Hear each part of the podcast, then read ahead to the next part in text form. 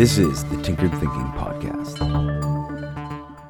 Episode 822 Coherence of Immersion. Does human language really make as much sense as we think it does? Or is this coherence an illusion bolstered by our total immersion in the medium? We certainly like to think we're making sense, but so do the characters in any fantasy novel or science fiction movie. And as readers and watchers, we go along with the odd logic, the magic, the unknown, unproven science. This is referred to as suspension of disbelief.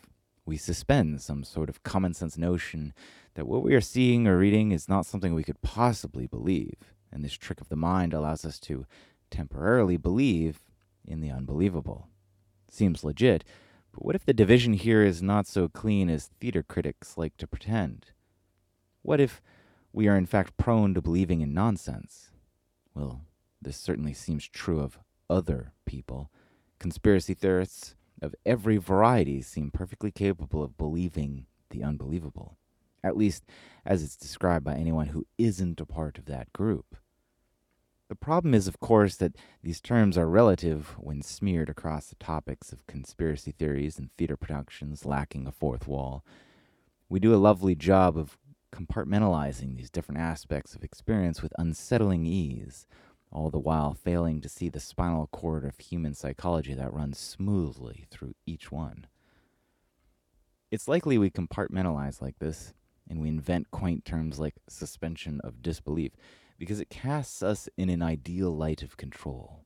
It's as though we consciously choose to suspend certain mental faculties in order to enjoy a drama at the theater but those conspiracy theorists holding their signs and shouting on the street corner, oh, they have nothing to do with this mental phenomenon of choice when it comes to belief. The Reality seems as though it might be backwards. Instead of being in control of what and how and why we believe something, it seems our attention can become magnetized by beliefs and concepts without our explicit and conscious choice. The larger point is that all of language, or at least a huge majority of the language we use and the communication we engage in, might only make sense on its own terms. Think for a moment really, how often does language of any verbose nature really touch the brick and mortar aspects of reality? Certainly, the shorter uses of language ping off of solid reality all the time. Did you take out the garbage? Are the kids in bed? Where is the remote? These all concern the physical orientation of reality, and luckily, their coherence is really dependent on our experience of physical reality as a shared entity. Things fall apart when we just imagine the garbage where it's supposed to be, respond that it's been taken out, and then deal with the consequences later when our failure to report on the actual nature of reality is discovered. In that case, it looks as though we've lied. But the more verbose uses of language, for example, this very post and episode, can and should be questioned about the way it makes sense. You might understand each sentence in turn and find the larger point brightening in your mind, but to what degree do these words touch base with solid, verifiable reality in a way that the earlier questions do? Certainly far less. These words could, in reality, be spinning a cognitive fiction. Of course, isn't this what we're always trying to do when we build an argument or a case to try and convince anyone of anything? How persuasive do the words really need to be if the argument regards some facet of brick and mortar reality that we can touch and see? Given the amount of dissension and disagreement that perpetually abounds and resounds throughout culture, the answer seems to be that we need to speak very persuasively about obvious things. Now, that doesn't sound quite right but at the same time, it paints an accurate picture of our discourse. So, what's going on? Perhaps it's the discourse itself that contains the problem, not the way we use it, but the medium itself, language. Each word, after all, is a concept, and not the thing it refers to, like boat. The word boat, as you hear it or see it on a page, is a piece of reality that isn't actually connected in any direct way to a thing that floats in the water that you might use to travel.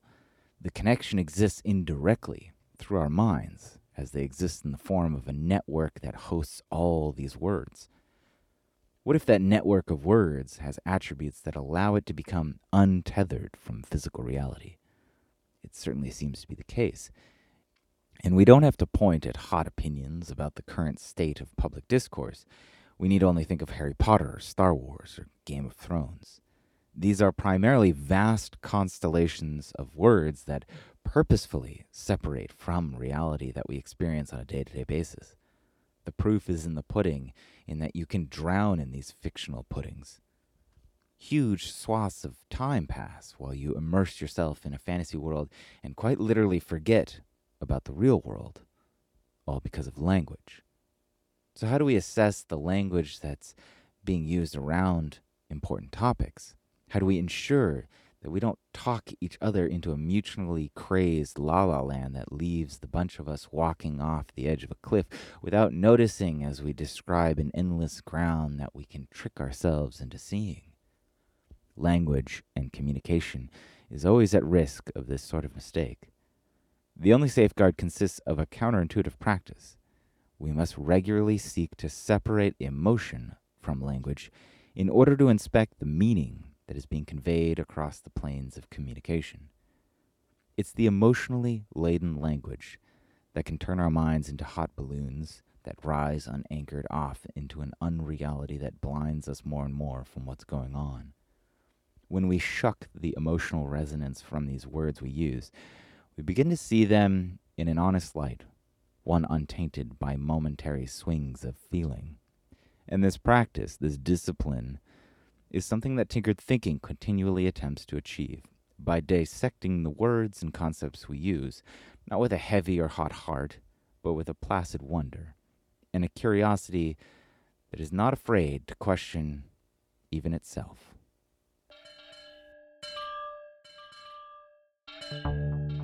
This is the Tinkered Thinking Podcast. Thank you so much for listening. If you find the Tinkered Thinking Podcast valuable, there are many ways you can support it. You can review it on iTunes. You can share it on social media with your friends. You can blog about it or discuss it on your own podcast.